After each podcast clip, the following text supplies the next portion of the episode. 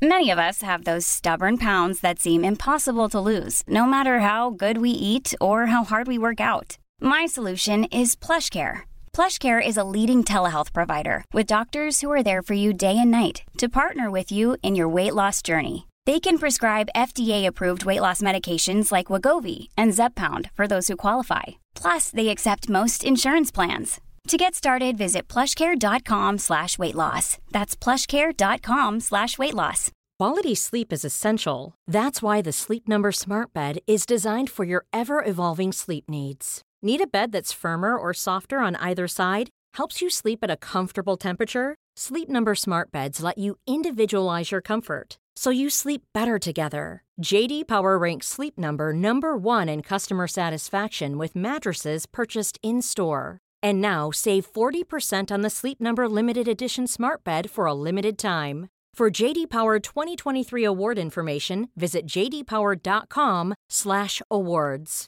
Only at Sleep Number stores or sleepnumber.com.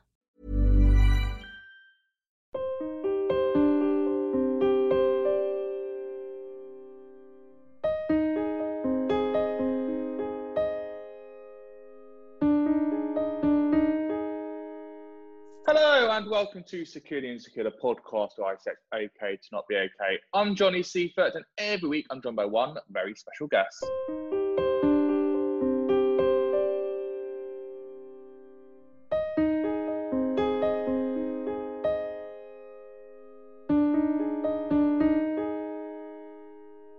My guest this week has been on our TV screens for the past two decades. It's likely you've grown up with her watching her on game shows such as 50 50, Saturday morning TV of The Saturday Show, magazine shows such as Exchange, and consumer shows such as Short Change. She's also done loads of adult TV, but let's be honest, we've had a year of COVID and we need nostalgia. We need to go back to our childhood where things are all happy. I'm delighted to say joining me this week is Angellica Bell to talk nostalgia and also her work with ASDA. Hello, Angellica. Hi, Johnny. Good to hear from you. It's been a lot. We've we've been in contact for many many years, haven't we? Well, this is the thing. I grew up with you, so it's that weird thing, and I'm sure you've seen this a lot of the people that you end up working with are the people that grew up watching you on TV because they want to bring their childhood over. The amount of CBBC presenters I've brought to the radio just because I grew up with them is amazing. I know it is. It is um weird when you look back. I still think it was only yesterday that I was on CBBC, and they were fantastic years. And like the moment where I got that job at CBBC, it just changed my life. And I got to work on so many amazing shows, like you mentioned there, like 50 50, Short Change. Um, and that's where I learnt my craft live television, you know, pre recorded, out and about, road shows. I had the best time um, of my life. And but I think I didn't realize the impact CBBC and all the presenters there had on that generation because that was when CBBC was still on BBC One and we, you know we were linking into neighbours so sometimes we were you know there was about six to seven million people watching um, at that time. And i don't think i it really sunk in what i was doing and and and how you know we would influence that sort of generation. And now looking back on it we're just like oh those days were amazing because i don't think children's telly or tv programs are made in the same sort of way. Well also you had that weird thing that at 3.45 at the beginning when you would start your presentation you were doing for example Bodger and Badger. And then that was one audience but then the, the new audience would come in at 4.30 for Grange Hill. Then the new audience would come in for Neighbours. It's the only time you're really speaking to three audiences at the same time. Yeah that's a really good point. You know the early start of the afternoons was preschool and often i'd work with the puppets and we'd be showing pictures and it was you know you talking talk, talking to a younger audience and all of a sudden it would switch. Um, to, I think it was about 10 past four when we'd play like Bodger Badger, Rugrats, those Mona the Vampire, those sort of shows would come on and it would there'd be a slight gear change and then all of a sudden it was into Newsround come out come out of blue peter Newsround and you were heading into neighbours. So yeah it was it was it, it was a real learning curve. You know we were produced we you know we it was like school um the broadcasting teaching that we had and and how to present so at the time i think you take it for granted but looking back that, i think that's why i'm still working and doing bits and bobs simply because i had that huge breadth of experience taught to me And that's that weird thing because for those that don't know, it's almost all down to Phillip Schofield. He was the one who started the Broom Cupboard, and he was the one who basically had seven minutes to fill, and he had a box of letters by him, and that's how those cards originally started. Reading out those birthday cards and that whole idea of presentation. Yeah, no, Phillip was amazing. You know, Phillip, Andy Peters, I think Andy Crane, all those guys. You know, they had to keep the audience engaged for those, you know, for that period on their own. They built it up, set set it on its set the you know the wheels in motion, and they got bigger and bigger. Um, and when I got to TC9, it was a bigger studio then. We looked out onto the Blue Peter Garden, had the balcony. Bands would come in, perform in the in the garden. And we, you know, the summer mornings, hot, all those games we had to play. You know, it was, you know, they set it off and then made it what it was because it got bigger and bigger.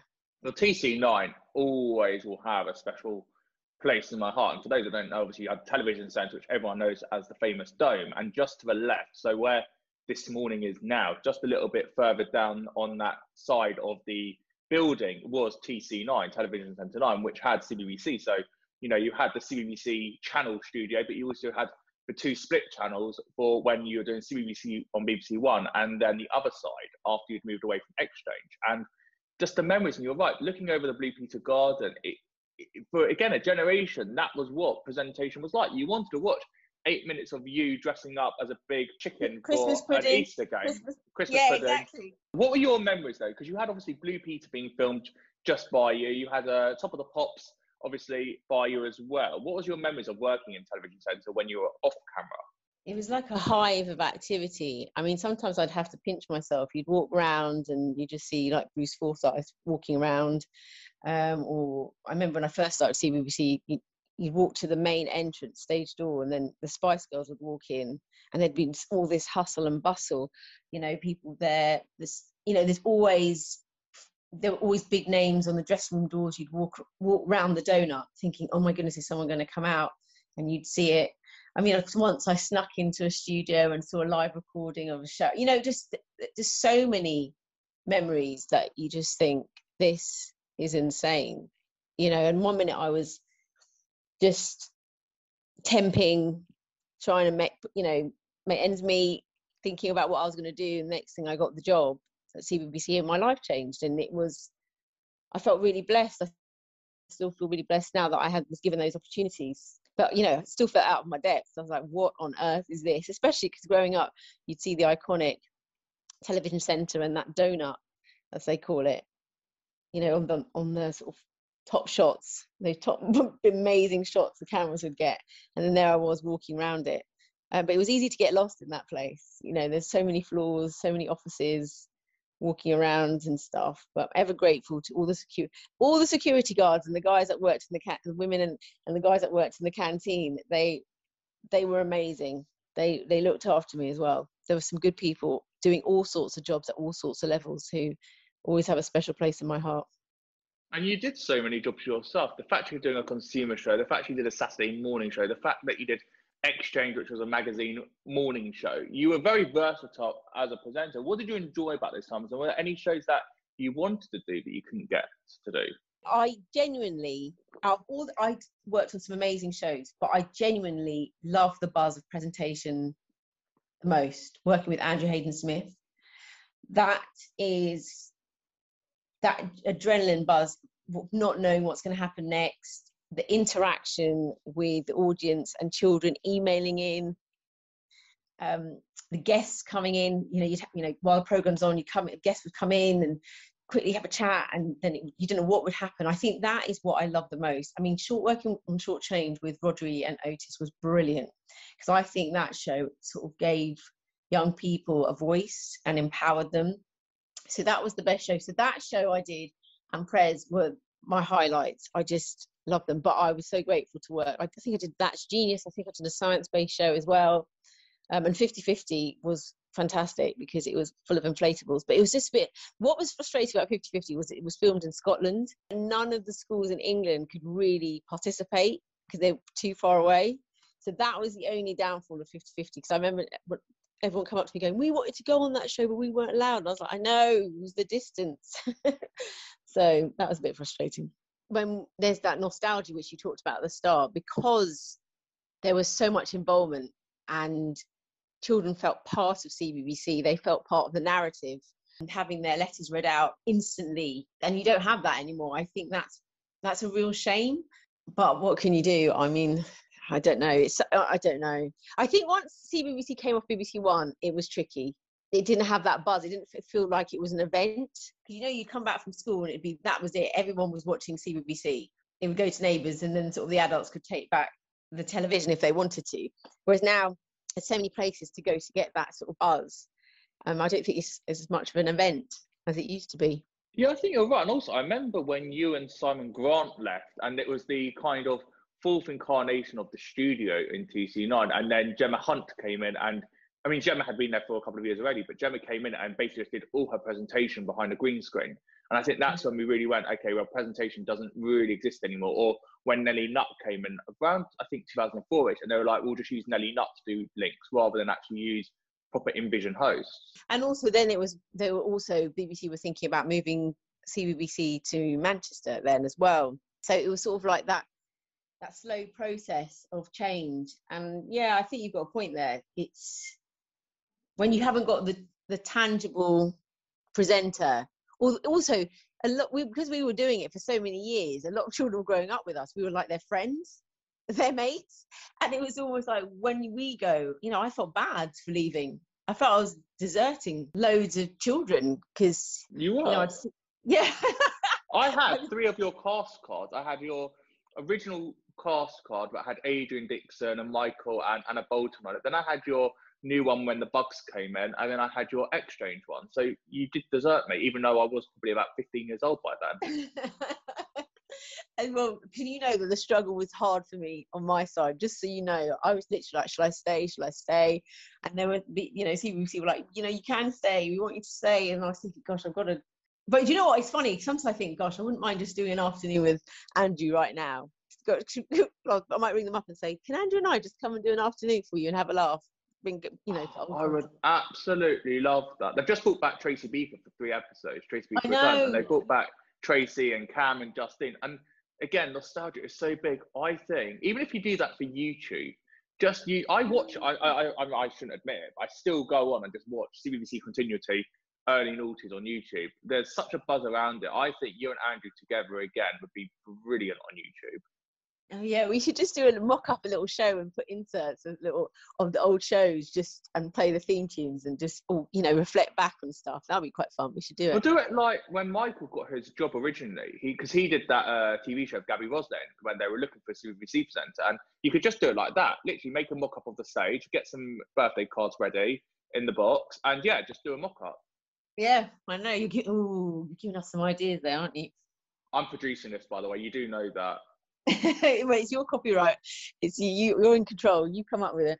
And talking about events, obviously you said you did those big events. I remember you did CBBC in Hyde Park, and that was where kids got to have their own version of a concert, and it had the uh, BBC orchestra behind. And I even remember that is how I actually, funny enough, got into radio because that's where they put the adverts on the screen for the first time about the Big Toe Radio Show, and that's how my radio career begun because I started presenting for them. We were so lucky to have those opportunities, those big live opportunities, as well as working on on television and to travel up and down the country to do amazing things. It was insane, and that is why people like Kirsten, um, all the other presenters from CBBC, you know, lots of them are still working and doing different things in different genres um, because we got such such a good grounding in broadcasting yeah, and the Big Toe Radio Show was was it was of that. It was new and it was exciting. It was a real mix of characters and looks and people, and and that's what I loved about it because it was different. It gave it gave people opportunities, no matter where they were from or you know their backgrounds, and we were just all having fun. And that was the thing, it was really diverse, especially, you know, obviously in the past year, we've looked at diversity a lot more in the media, but for me, and this might be very different for you, I thought CBBC was very diverse at the time already. Yeah, I did. I totally did. I didn't. It's funny. Whilst working there, I just thought this is amazing. I, in fact, I didn't even think about it because I just thought this is just normal life because there's lots of different people from different backgrounds, and it, and it was diverse. It was only afterwards I was like, oh my gosh, that's when it. I realised I was really fortunate um, to be working with talented people um, who could teach me, and nobody nobody really, you know, everyone just got on with it. But it, but you're right. I think there was only little pockets where that diversity was accepted. Do you see what I mean? Did you ever get turned down from any jobs then because of diversity? Because at the time it seemed to be that you were everywhere and kind of, as we've already discussed, dominating a lot of the different types of CBBC shows that were big at the time. But uh, in CBBC, I don't think it worked like that. They were just, they just gave me jobs because I was Angellica. Uh, but if I was turned down for a job because of diversity, I wouldn't know. You'd have mm. to ask those. You'd have to ask those people that were giving out the jobs. See what well, I mean? I'm never going to be able to find them because you've been everywhere, and obviously you've done loads of adult TV in, in your time, like the One Show and Martin Lewis Show. And then last year there were these stories that you were going to be doing Strictly Come Dancing, and I got so excited. I thought, yes, I'm going to be backing you all the way to win. And obviously I've grown up with you on TV, and then you didn't appear in the lineup. That, do you know what? I don't even know where that came out because nobody's ever picked up the phone and asked me to do Strictly. Really? Because normally no. these rumors are based on conversations that have been had, no. even if you're going to say they didn't happen. You said I'm telling you now. I'm telling you now. I've got no reason. I've never. No one's ever said. I've never been in the running. Never. No one's ever. No. So I didn't. When that came out, I literally was like, "What?" And then everyone was messaging me, "You're going to do Strictly?" I was like, "No." And everyone was like, "You're not telling the truth." I'm like, "I'm telling you, this is news to me." So oh, you got to hear first, Ronnie. No one. I've never been in the lineup or can I don't think I've ever well who knows because I've never I've never been spoken to about it really. You've not done any reality TV really, have you? Would you? Uh, is there a reason for that, or have you just not been asked? Just not been asked. Oh, that's not good, is it? Well, no, because I don't think I don't I don't know. I just not. I think I'm pretty boring. and they're probably thinking, nah, she's not that exciting. And um, you know, there's probably there's loads of people who I don't know really. I've never thought about it. I watch. I like watching Strictly. I love actually. I love watching Strictly. I'm watching Dancing on Ice at the moment, going, oh my goodness. Um, but I never watch think stuff. I never think I should be doing something, or I never think. I just think whatever's meant for you comes to you. So I don't really because I enjoy watching at home. I look at the guys doing Strictly and I'm thinking, how do they learn those steps? I just couldn't do it. Do you know what I mean? I'm just like, how do they know steps every week? So I enjoy the experience of watching. I don't think it'd be as fun being on it. Can you imagine the stress?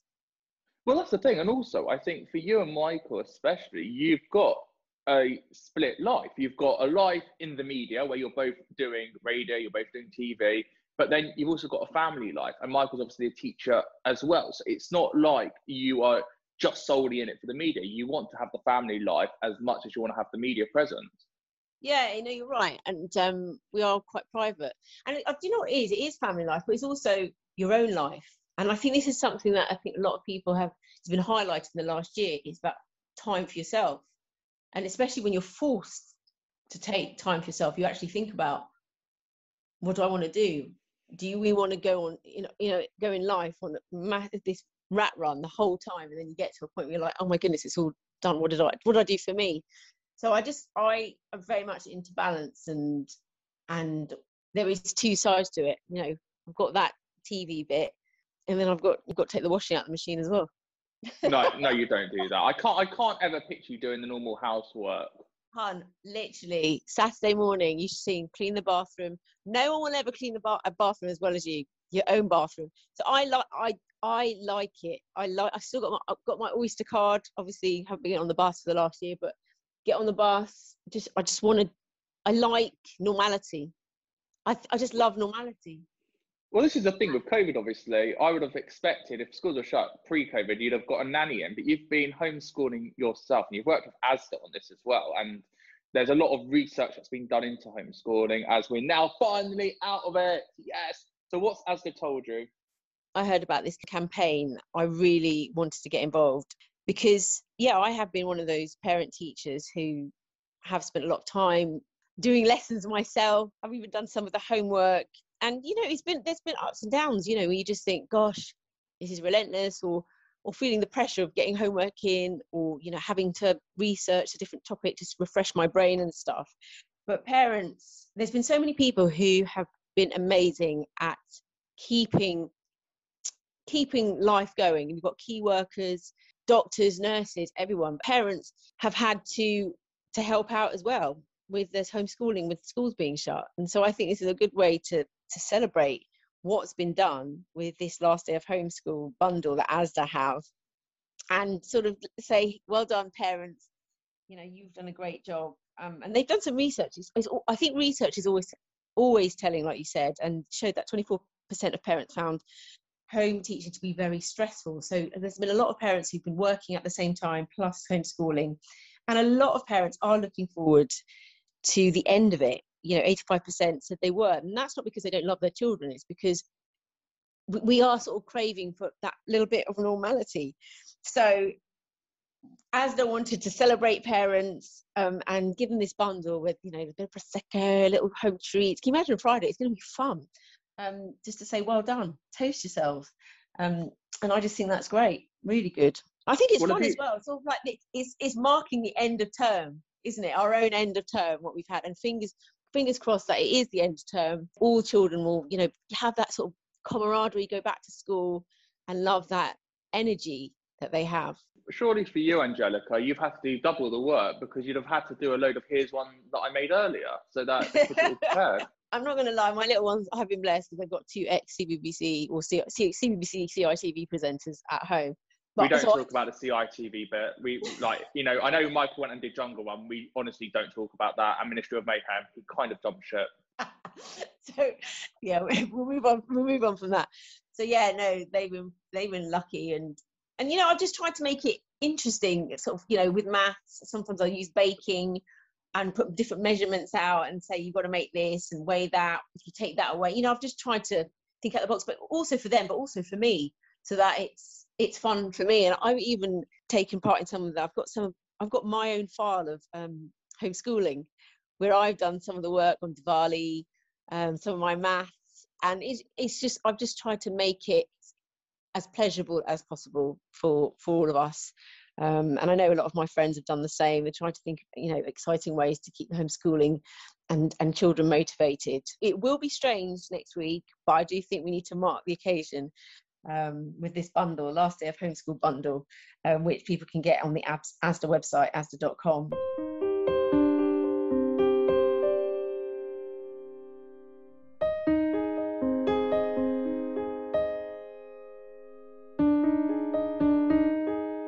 Angellica Bell, you've been amazing. Do you know what? I just think we all needed nostalgia this week. I think, you know, as much as homeschooling is ending and things are marking one year of COVID, I just think we've got to go back to our childhoods. And if I could relive it again, it would be with you. Thank you, Angellica, for talking to me, Johnny Seifert on Secure the Insecure.